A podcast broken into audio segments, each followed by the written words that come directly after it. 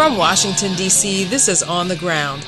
As the world marks the 75th anniversary of the defeat of the Nazis in World War II, a discussion about fascism and today's failed neoliberal order with historian Vijay Prashad.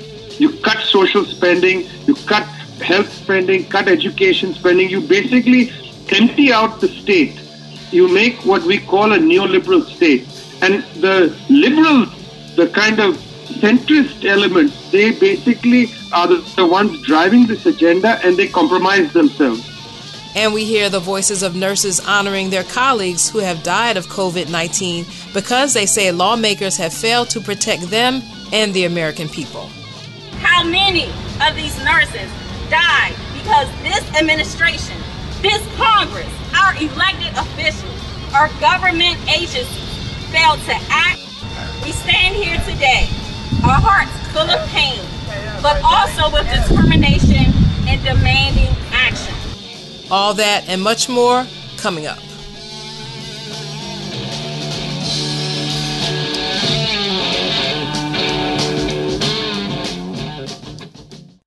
Welcome to On the Ground, onthegroundshow.org, Voices of Resistance from the nation's capital. I'm Esther Iverem. Two months after the coronavirus shut down, more than 36 million Americans have been thrown out of work. At least 1.4 million are infected with the virus, and the death toll stands at more than 86,000.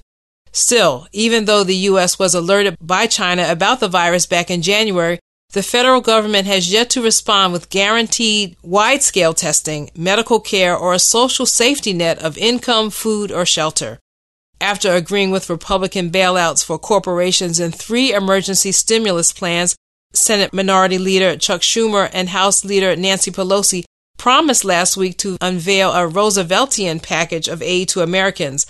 But there is little in the legislation called the HEROES Act to compare to the large scale government programs that created jobs, food assistance, and housing during the presidency of Franklin D. Roosevelt and the Great Depression of the 1930s. But the proposed law does include hazard pay for frontline workers, emergency funding for the U.S. Postal Service, and those enforced OSHA standards demanded by nurses as they rallied in front of the White House last month. Rather than offer Medicare for all, it expands federal subsidies for COBRA, an expensive health care program that allows laid off workers to remain on their employer provided health insurance plans, and this is a massive giveaway to the health insurance industry. Late Thursday, Senator Bernie Sanders, arguably the leader for the progressive wing in Congress, issued a statement calling for emergency Medicare for all during the pandemic and $2,000 a month for each American adult. And Representative Pramila Jayapal of Washington State and fellow co-chair of the Progressive Caucus, Mark Pocan, called for the vote on the bill, scheduled for today, May 15th, to be postponed. At a virtual rally by the Poor People's Campaign on Thursday night, the Reverend William Barber said these series of stimulus plans are not addressing the needs of most Americans. You imagine the country being in the midst of a pandemic and they pass three bills and 83% of the money goes to corporations, not people, corporations, inanimate corporations. And then 27 million people who don't have insurance were just left out. When the one thing you need in the midst of a pandemic is health care. 62 million people were left out who work for less than a living wage. 62 million people. Now they got a title change from service workers to essential workers. It's a damnable shame to give people a title change, but you do not change the conditions under which they work. Despite the fact that no entire state has met the standard for reopening set by the Centers for Disease Control, 48 of the 50 U.S. states are in some phase of reopening their economies. Wisconsin's stay at home rules were overturned this week by the state's Supreme Court, and revelers flocked to bars in Wisconsin where many were photographed wearing no masks and did not practice social distancing. In Maryland, Governor Larry Hogan announced a new, more relaxed standard called Safer at Home that goes into effect today, but Maryland's largest city will not be reopening. Baltimore Mayor Jack White said Thursday that the city needs more testing before it can reopen and needs the state to provide tests. Baltimore City is simply not in a position to safely reopen at this time. To get there, we must significantly increase testing capacity in order to meet guidelines established by public health experts. To date, the state has failed to provide local jurisdictions, including Baltimore City, with the testing resources we need to be able to safely reopen. I very much like to reopen, but until the state steps up to the plate and provide us with testing help, it would be irresponsible for us to relax our restrictions. Based on Baltimore City's population, World Health Organization guidance would indicate roughly 2,700 to 2,800 tests should be completed per day. We're not there yet. For the weekly cycle from May the 4th through May 10th, the most recent full cycle, the average number of tests conducted per day was 571. So as you can see, there's a large disparity between where we are at currently and where the CDC guidance is recommending we be at to reopen safely. Also on Thursday, Dr. Rick Bright, former director of the Biomedical Advanced Research and Development Authority, who was ousted by the Trump administration, warned lawmakers at a House hearing that without better planning, 2020 could be the darkest winter in modern history. The window is closing to address this pandemic because we still do not have a standard, centralized, coordinated plan to take our nation through this response. But time is running out because the virus is still spreading everywhere. People are getting restless to leave their homes, and we have to make critical decisions on how to balance the economy and science. My concern about this fall is compounded by my knowledge and preparation in response to many years of influenza outbreaks, pandemic influenza outbreaks, and seasonal influenza outbreaks. In our country in 2017, we had nearly 79,000 people die in the U.S. from influenza. That, coupled with a COVID 19 resurgence this fall, could be devastating for our healthcare systems and for Americans. We have a limited window of opportunity to get plans in place to address both of those. Bright was moved from his job after he publicly warned that the administration was not moving swiftly to address the pandemic in January and also pushed back on the stockpiling of anti malarial drugs promoted by the Trump administration but found to be ineffective or even dangerous in treating COVID 19 patients. Moral leaders such as the Reverend William Barber of the Poor People's Campaign are questioning if Trump, in failing to take quick action against the virus in January and in promoting the false choice of the economy versus health, is culpable for these tens of thousands of deaths. But that is not the legal case that Trump is facing right now. On Wednesday, the U.S. Supreme Court heard arguments to determine whether Congress can subpoena Trump's personal tax records to investigate possible wrongdoing. During the arguments on May 12th, the justices referenced a number of cases that may not bode well for Trump, including United States versus Nixon. In that case, the House Judiciary Committee subpoenaed those now infamous tapes related to the Watergate scandal, and President Richard Nixon was ordered to turn over tapes to the committee. On Wednesday, Justice Elena Kagan said that it might set a dangerous precedent to decide that Congress cannot get access to presidential records to do their job. What it seems to me you're asking us to do is to put a kind of 10 ton weight on the scales between the president and Congress, and essentially to make it impossible for Congress to perform oversight and to carry out its functions where the president is concerned. And you're quite right in what you said before that this isn't going to be the last such case. And I wonder whether that fact isn't a good reason to reject your proposed rule. In the same category of the trials of Trump, there have been several bombshell revelations that further exposes the Russiagate scandal as a hoax. Aaron Mate of the Gray Zone reported on newly released congressional testimony from Shawn Henry, president of CrowdStrike, the firm behind the Russian email hacking allegation, which is at the core of Russiagate. When Henry testified in a closed hearing at the House Permanent Select Committee on Intelligence in 2017, he told them, quote, we did not have concrete evidence, end quote, that alleged Russian hackers actually took email from the servers of the Democratic National Committee. The leaked email included facts about the DNC in 2016, including cheating against the Bernie Sanders campaign that helped to further sour portions of the electorate against the party's nominee, Hillary Clinton. For more than three years, the organization Veteran Intelligence Professionals for Sanity has been reporting that metadata and other hard forensic evidence indicate that the DNC emails were not hacked by Russia or anyone else. Rather, they were copied onto an external storage device, probably a thumb drive, by someone with access to DNC computers.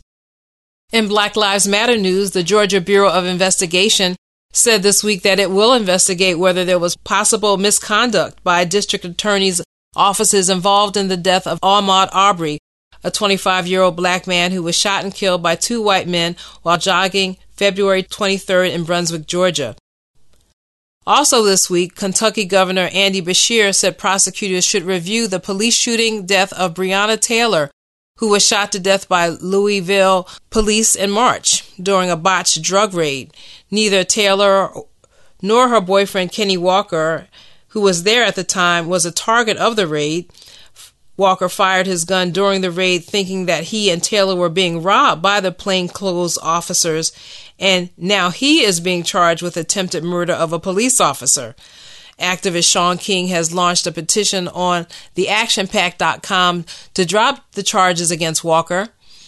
And in Indianapolis, the police detective who mocked Sean Reed after Reed had just been killed by police has reportedly been suspended quote, looks like it's going to be a closed casket, homie, end quote, the unarmed detective can be heard saying on the video after 21 year old Sean Reed was fatally shot on May 6th while streaming his own death on Facebook Live. And finally, the nationwide call to cancel rents continued in D.C. this week, with the D.C. Tenants Union holding several actions around the district targeting the homes of DC council members who serve on the council's Committee on Housing. I caught up with one group of protesters outside the home of council member Robert White in Northwest DC. My name is David Heyman, and I'm a supporter of the DC Tenant Union. So, this is focused on trying to make sure that the council puts forward enough money and, and support to cancel rents for tenants in this moment of pandemic when so many people can't work. So, what is this location here? Uh, Robert White's home. Okay, so, so, we've got folks around the city at different council members' homes right now, specifically folks who are on the housing committee. So did they did that committee vote against giving tenants relief? There's uh, some budget hearings that are coming up, so we're really trying to make sure that they understand the need to really front and center the housing relief for the budget, upcoming budget. Okay, when are the hearings? It's a good question. They're in flux right now. The mayor just delayed. There was actually supposed to be a budget hearing this morning, which is why we're out here, but the mayor delayed the release of her budget, so it's probably going to happen sometime next month. You know, understanding that there's a pandemic and there's lots of moving parts right now, but the budget is way way behind schedule, so it makes it hard to figure out where we are with various things that, that tenants and workers need right now in the city. Okay, and so what concretely is the tenants union asking for in terms of the rent relief? So one is canceling rent. So, again, if people aren't working right now, they shouldn't be on the hook for their rent. A two year freeze on rent, so no rents can go up for two years to give people a chance to recover from the pandemic. Making sure that there are eviction lawyers for everybody who needs one. Triple the emergency rent assistance program, which provides city resources. And then reclaim rent control. There's a, there was already an ongoing effort to try and make sure that rent control was updated. And so their tenant union has a platform around rent control, so we want people to adopt that full um, platform as well. Okay. Thanks. Thank you.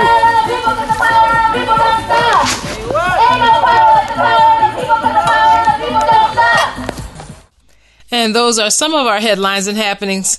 Stay with us.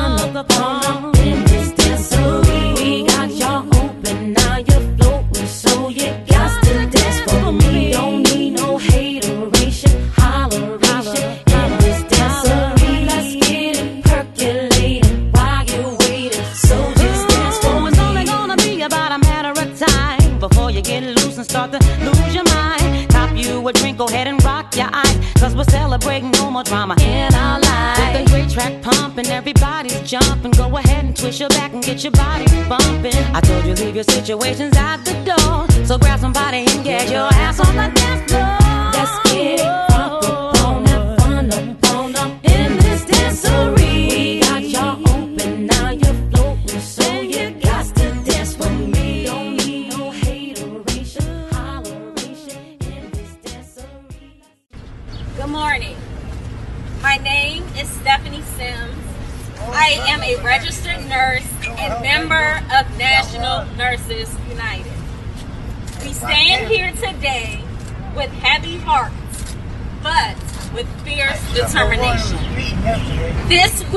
is National Nurses Week, a time set aside to celebrate the work of registered nurses.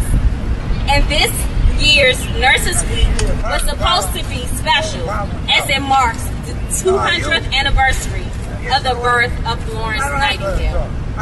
The World Health Organization even designated this year the year of the nurse and midwife. Well, we are here today to say that nurses are not being valued the way we should be by our employers and our government who are failing to provide us safe workplaces and optimal protections as we care for patients during the COVID-19 pandemic. Instead, we are dying. Today, we will read the names of the 88 nurses who have died from COVID since this pandemic hit.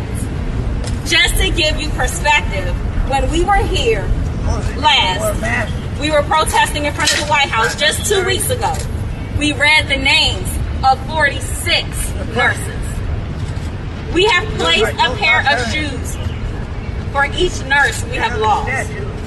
We ask you to imagine the nurse who would have walked in these shoes.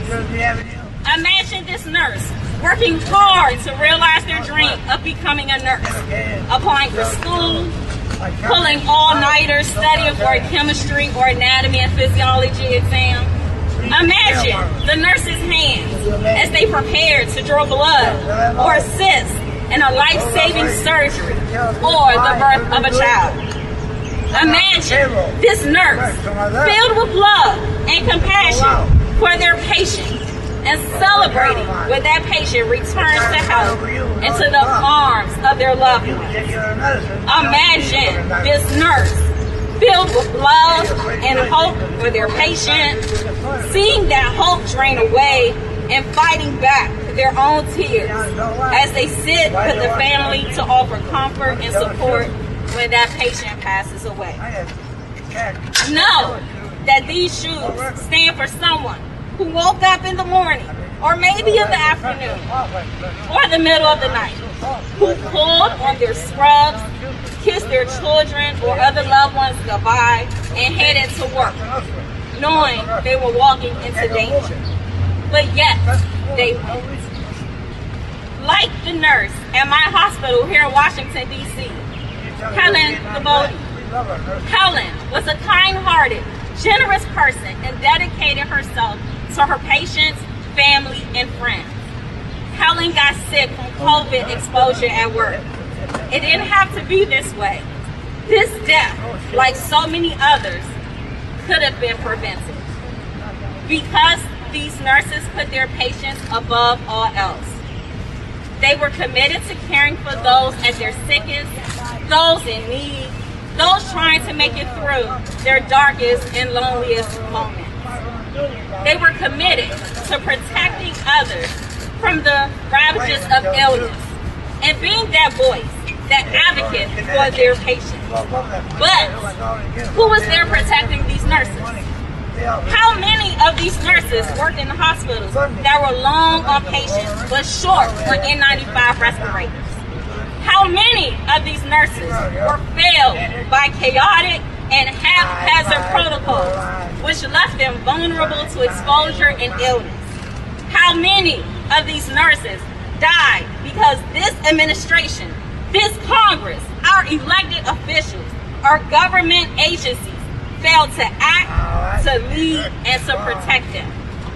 We stand here today, our hearts full of pain, but also with determination and demanding action.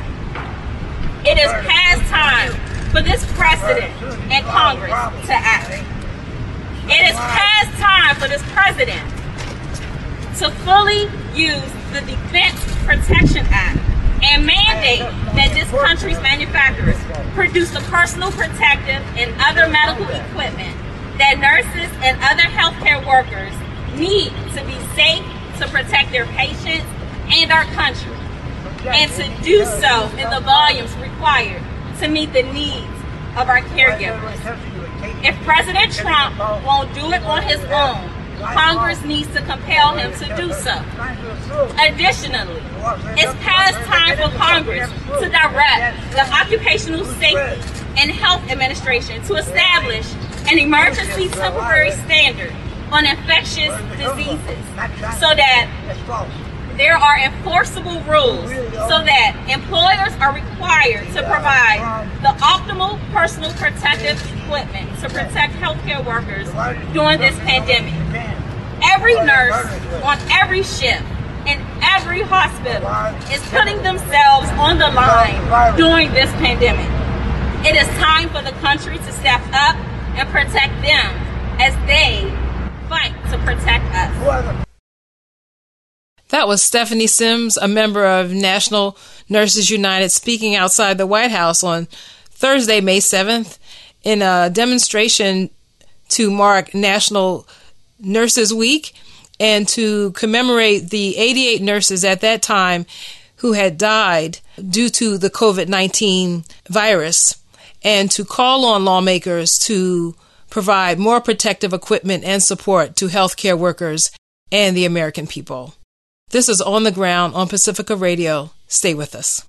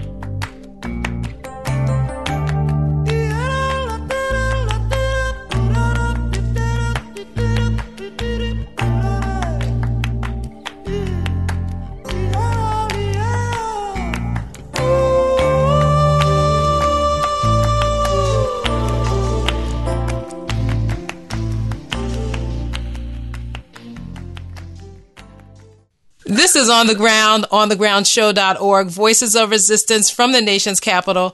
I'm Esther Iverem. Well, May 8th, 2020 marked the 75th anniversary of the surrender of Nazi Germany to the Allied forces of the United States, the UK, and the Soviet Union in World War II. And since Nazi Germany is held up in Europe and the United States as what fascism is, I want to talk in this month's episode of the F Word about the Nazi surrender and what the world looked like coming out of the war and up to today. Joining me to talk about that is the historian and journalist Vijay Prashad, the author of 30 books, including The Darker Nations, A People's History of the Third World. He is the chief editor of LeftWord Books and director of the Tricontinental. Welcome to On the Ground, Vijay. Hey, thanks a lot. Nice to be with you.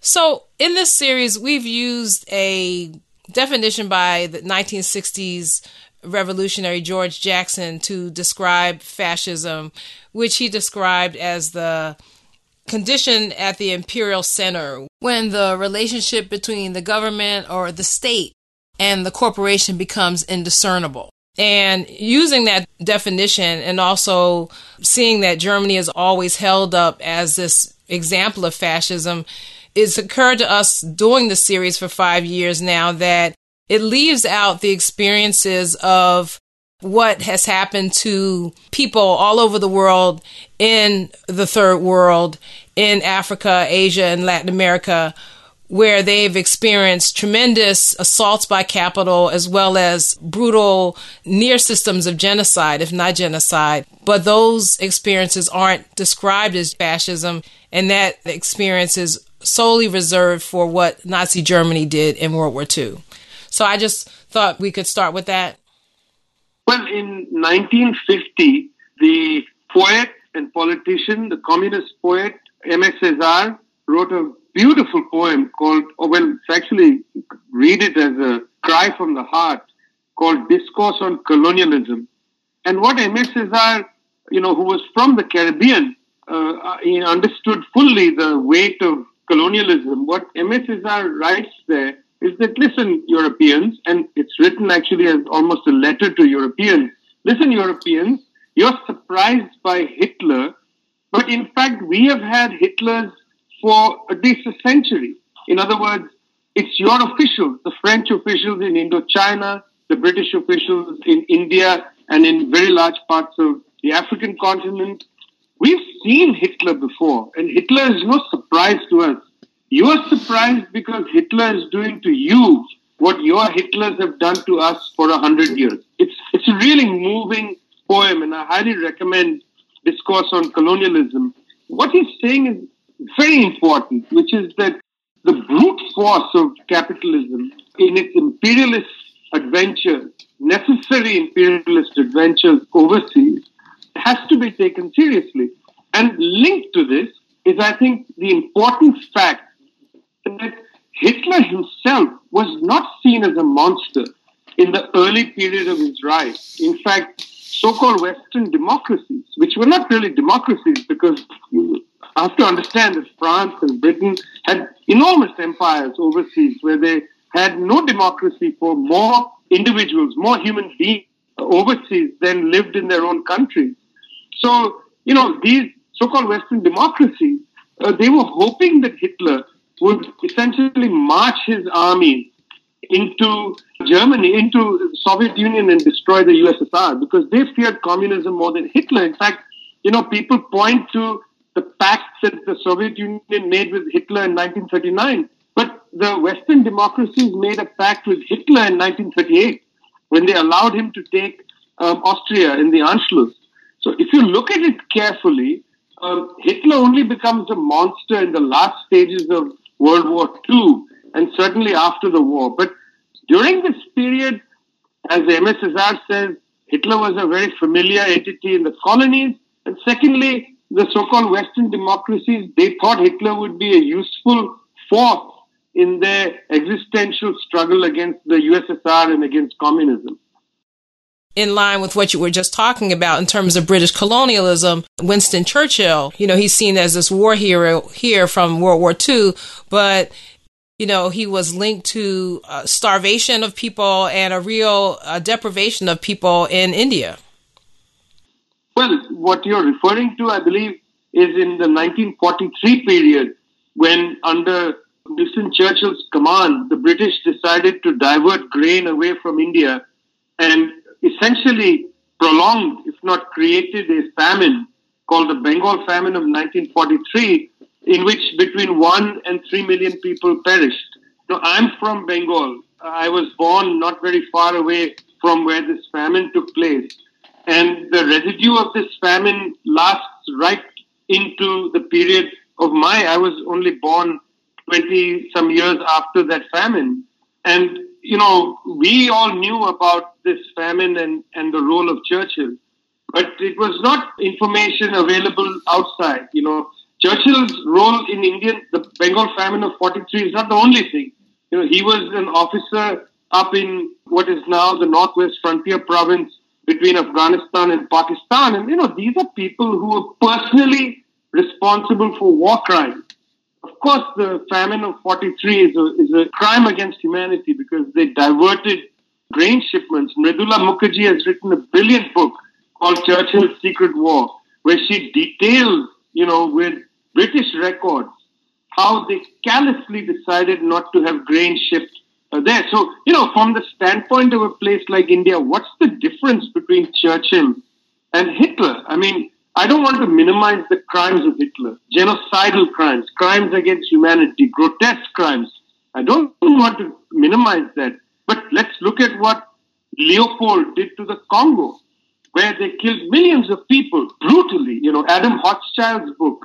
Adam Hochschild teaches at University of California, Berkeley. He's not an ideologue. He's written a very fine book based on the most available sources. Um, and he shows in that the Belgians ruthlessly cut limbs of people, human beings, to basically teach other workers a lesson. You put that next to, of course, chattel slavery in the United States, genocide. I mean, who has not experienced Hitler before the 1920s and 1930s? Who has not experienced? Which country? Uh, what was colonialism? And that's the point. Césaire makes, I think, so forcefully it's a point actually not much considered nowadays. So after the war, there were these international laws put into place, more of a response to what Nazi Germany did. And so many of those same laws have been flouted continually by the United States, especially starting in North Korea or starting in Korea, then Vietnam, and more recently Iraq in terms of the millions of people slaughtered. I think it was uh, Peter Boyle who I spoke to and just talked about how so many of those laws that were um, people, there was prosecutions in Nuremberg and all of these different laws that were put in place that were supposed to establish some type of international order, they were broken within a few years after the war by the United States, and that continues to today.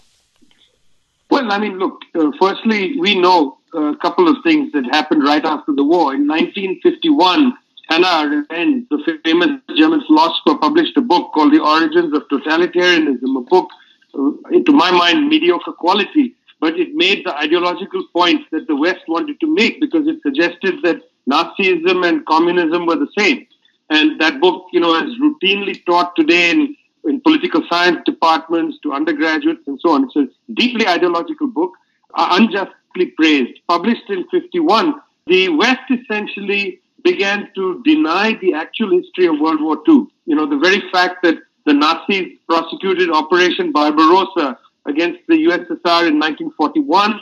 Uh, from 1941 till May 1945, the Soviets bore the brunt of the Nazi war machine.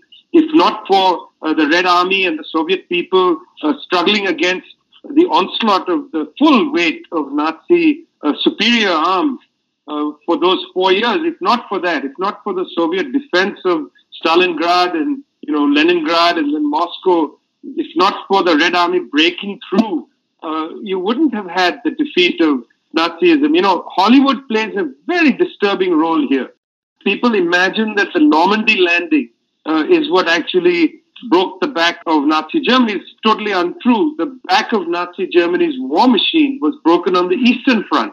That was that's evident to a serious scholar of the war. They would know that the main battles took place at the Oder. The main battles took place in Poland. You know, in, in the the way in which the Red Army with inferior arms was able to trounce the tank battalions of the Nazis. It helped that the weather was against the Nazi armies, which had relied on you know, swift movement, blitzkrieg, and so on. It's not the Normandy landing or the Italian landing. And by the way, I'm saying that with a personal uh, uh, stake in this story because I have relatives who were in the British Indian Army who fought in Italy. And, you know, some died off the coast of Spain and so on. So I don't want to minimize their role in the Italian campaign or the Normandy campaign or whatever. You know, enormous number of troops came from Africa, from Asia. You don't see them in in the Hollywood films, by the way. They all seem to be young men from the Midwest. Uh, I've never seen a film made in Hollywood that depicts the troops that came from Senegal, the troops that came from Gabon. You never see them in these movies. And you also don't see the actual Eastern Front fighting. You know, it's just not depicted. Uh, we don't know. We're not told that the Red Army liberated Auschwitz. We're not told that it was the Red Army that took Berlin. And then, therefore, on the Reichstag, it was the Red Army that put up the Soviet flag. This is all not there in the public record. It should be. But that's because from the 50s onwards, the Allied forces, the United States, Northern Europeans, and NATO countries essentially rewrote the history of the war and began to say that there's no difference between Nazism and communism. This was an ideological battle. This is not serious historio- historiography. Mm-hmm. Yeah, and actually, even to this day, marking the 75th anniversary, Facebook was kind of caught into a scandal because it was banning this photograph of the planting of the Soviet flag over the Reichstag. And I was reading a little, and apparently it was kind of staged, but still. then Facebook had to apologize and put the flag back on. But people who were posting this image, I guess, talking about trying to correct some of that history that we're told here and emphasize the fact that it was the Red Army that went into Berlin and captured it. I just want to clarify something. It was entirely a staged photograph. There's nothing uh-huh. embarrassing about that. Right. I mean, you know, the the Red Army photographer asked three, so you know, they sent three soldiers up there. One was from Dagestan, uh, two were from Ukraine. They went up there. They held the flag. The photograph was taken. It was entirely staged. But come on, the right. Iwo Jima photograph was staged. You know, the most iconic photographs in war are not, uh, you know, just taken spontaneously. It's true that Capa in Spain took a remarkable photograph of a Republican soldier being shot. Uh, that was not staged. But most of the iconic photographs are staged because the cameras they used in those days didn't have the kind of shutter speed that allowed you to, you know, like sports photography today. They had to stage the pictures. Right. No GoPro camera, right? Okay. Exactly. Right. So I wanted to switch to the economic order that was created after the war. If you can talk about the institutions created then, uh, including, uh, I think, you know, the IMF, the World Bank, all these different institutions that were created and how they have they were established with this I don't know with a, this aura of of progress and that this would be something fair for the world economy but they have uh, served a different type of purpose in terms of solidifying capital stranglehold on emerging formerly colonized countries and how this has led us to today. And I, I, you know, time goes by so fast, but I, I want us to get to today where we are in the latest capitalist crisis.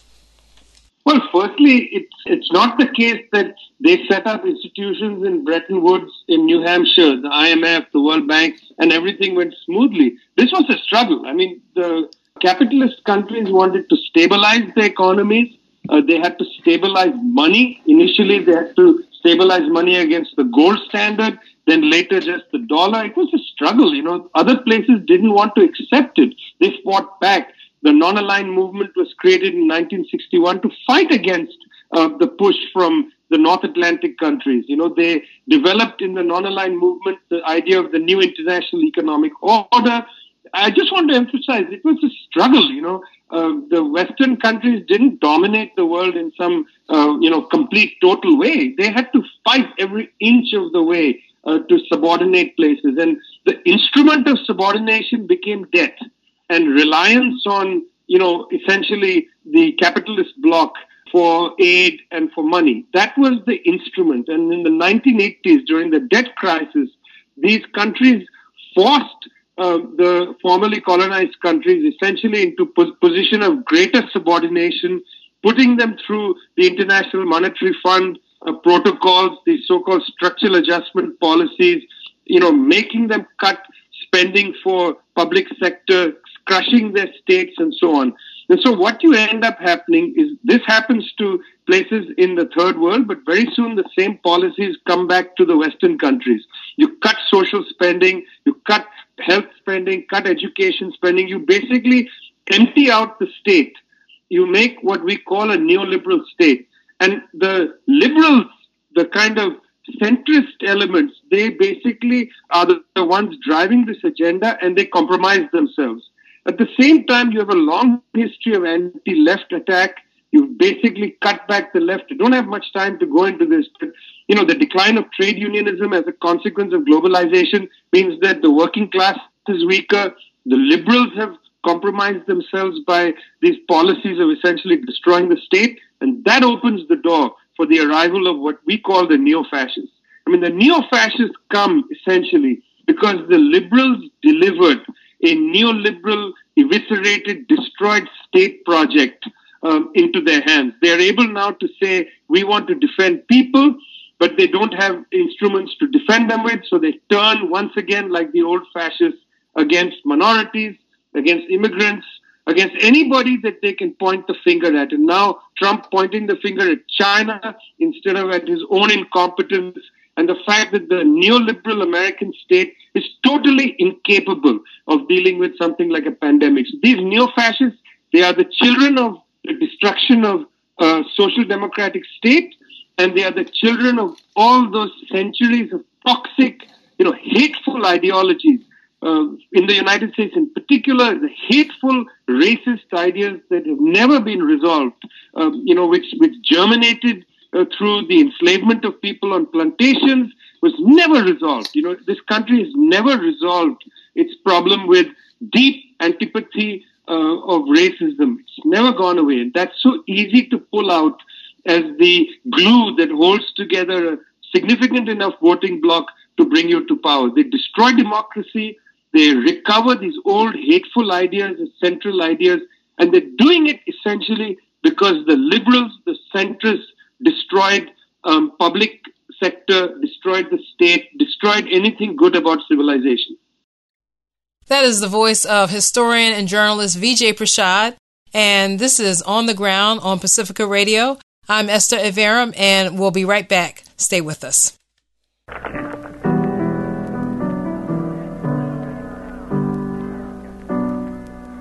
Did my Lord deliver Daniel delivered, Daniel delivered, Daniel. Did my Lord deliver Daniel? And why not every man? He delivered Daniel from the lion's den, Jonah from the belly of the whale, and the Hebrew children from the fiery furnace. And why not every man? Did my Lord deliver?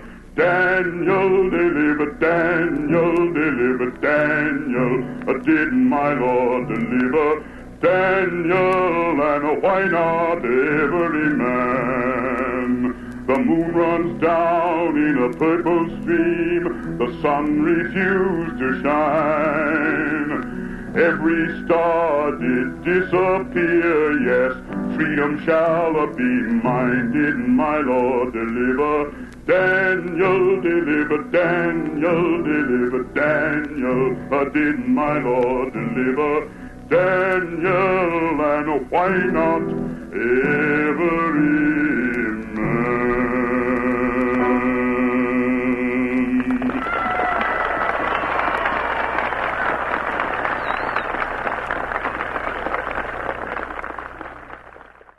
This is On the Ground, onthegroundshow.org, Voices of Resistance from the nation's capital. I'm Esther Iverem, and I'm speaking with Vijay Prashad, author, historian, journalist, for this month's episode of the F Word. And we're talking about the 75th anniversary of the Nazi surrender during World War II. And Vijay, I wanted to pick up where you left off and talk about what other economies and other movements that emerged after World War II. And one of them is the emergence of China. Last year on the show, we marked the 70th anniversary of the founding of the People's Republic of China. That was in 1949, just four years after the close of World War II, when China defeated the U.S. backed forces, uh, U.S. and Europe, European backed forces, and emerged victorious after a century of colonization and exploitation, what they call the century of humiliation. So um, it's actually pretty startling to me to actually hear like something from the BBC talking about China as if they have any kind of moral authority to talk about what path China chooses after its its own exploitation of China for a century.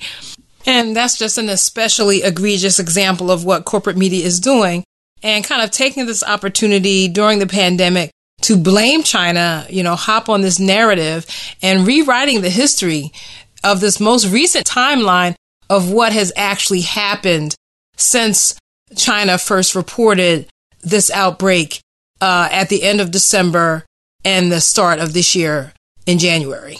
And it's also to um, obscure the success that China and other uh, socialist style economies have had in combating the the virus versus capitalist countries. Yeah, I mean, this is a very significant issue. What we need to understand, I think, is that here's the issue. Uh, we are saying rewriting the timeline. I mean, I think people are not serious. The journalists who are doing this are not serious. Uh, they are accepting what the U.S. State Department is saying, what Mike Pompeo is saying. They are essentially becoming stenographers of the State Department. They're not taking the story seriously because, you know, my colleagues and I from Tricontinental, we looked at the public record. Well, we have Chinese, uh, that's helpful because then you can look at the National Health Commission websites, you can look at the Center for Disease Control in Beijing, in Hubei province, you can look at all the public material.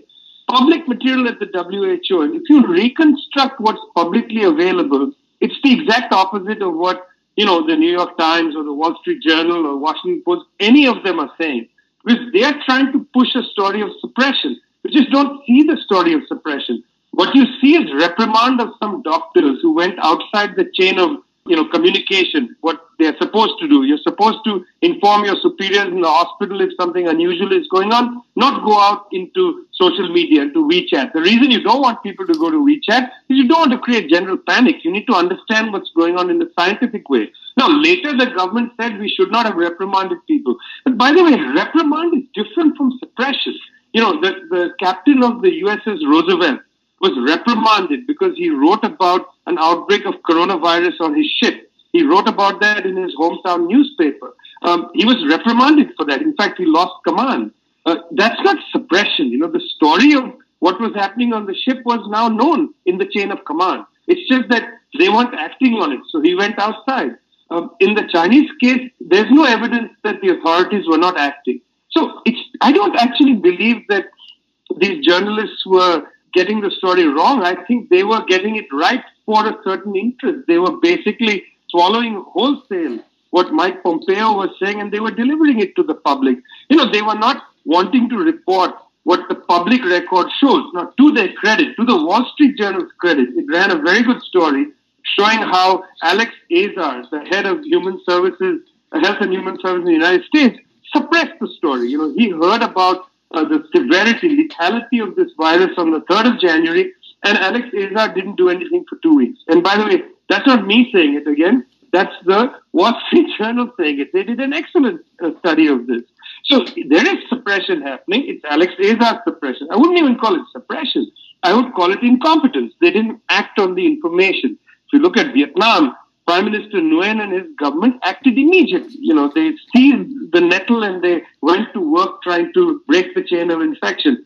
United States, nothing was done. So they blamed China. I mean, this is of a piece, not just with the trade war, but you see, this is of a piece with the fear of the rise of China to threaten American preponderant power.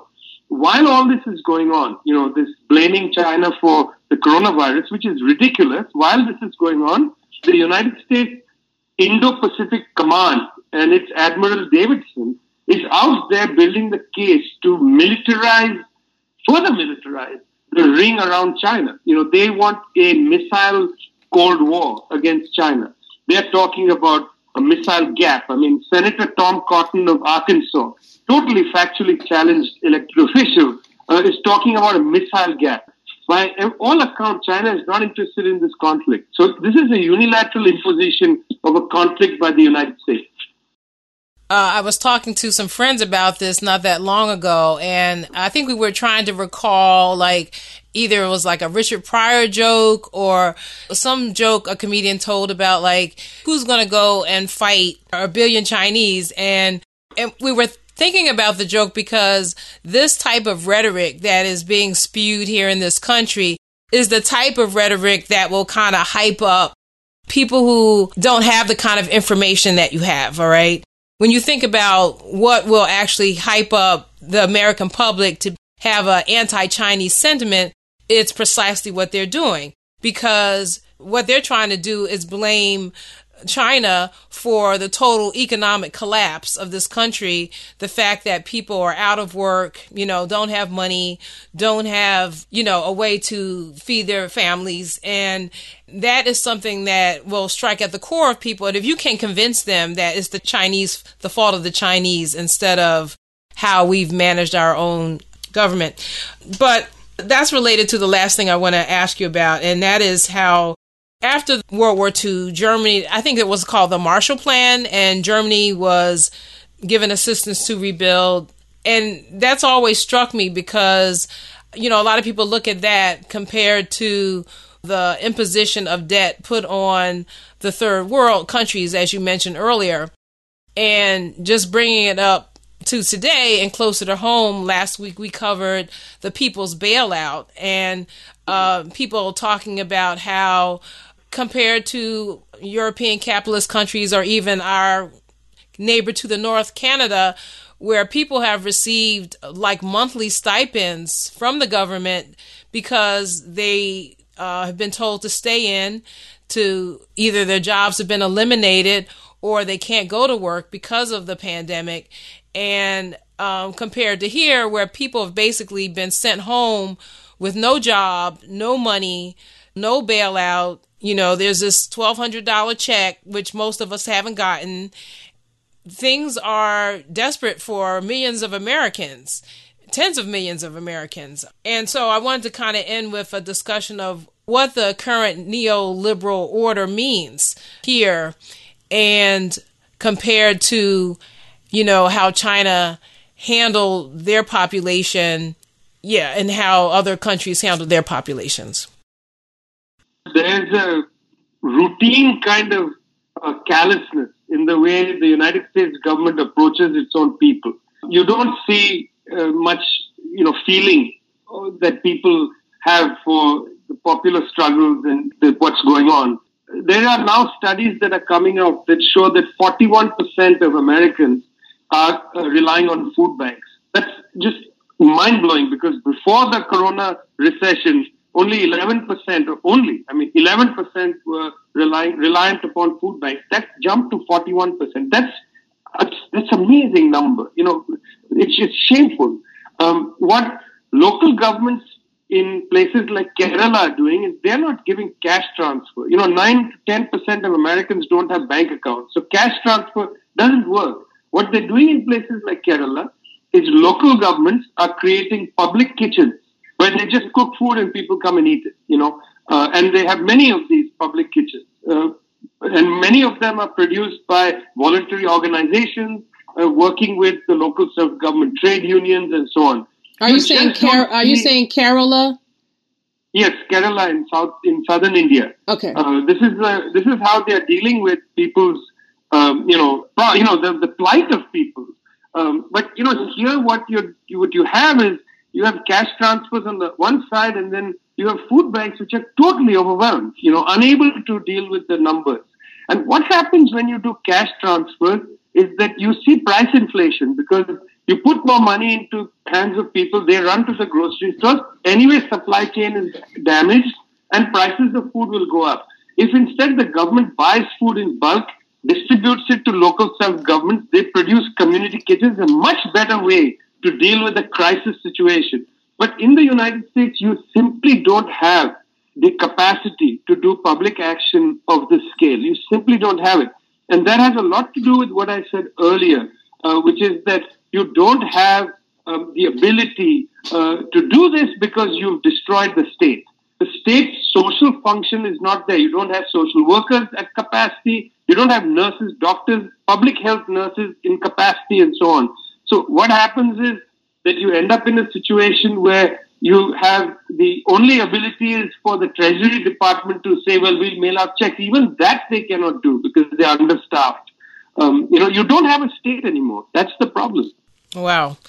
Well, I guess that that might be the point that we should leave this. Uh, you know, going from the defeat of Nazi Germany to the destruction of the state.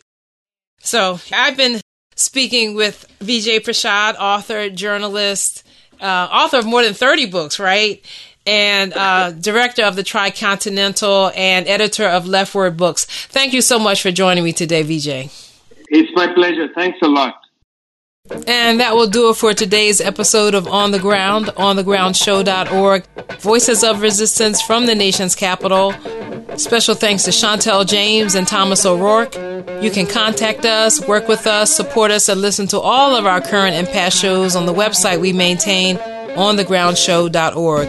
If you like the show, let us know by liking us on Facebook or Twitter under On the Ground Show.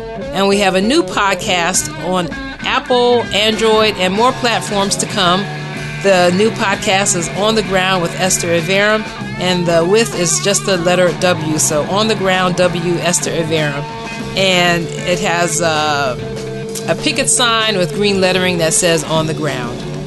The music we played this hour included Mary J. Blige, No More Drama, Nana Vasconcelos and the Bush Dancers, Rain Dance, Paul Robeson, Didn't My Lord Deliver Daniel, and Scandalize My Name. Our theme music is Voodoo Child by Jimi Hendrix. I'm Esther Iverem. Until next time, keep raising your voice and fight the power.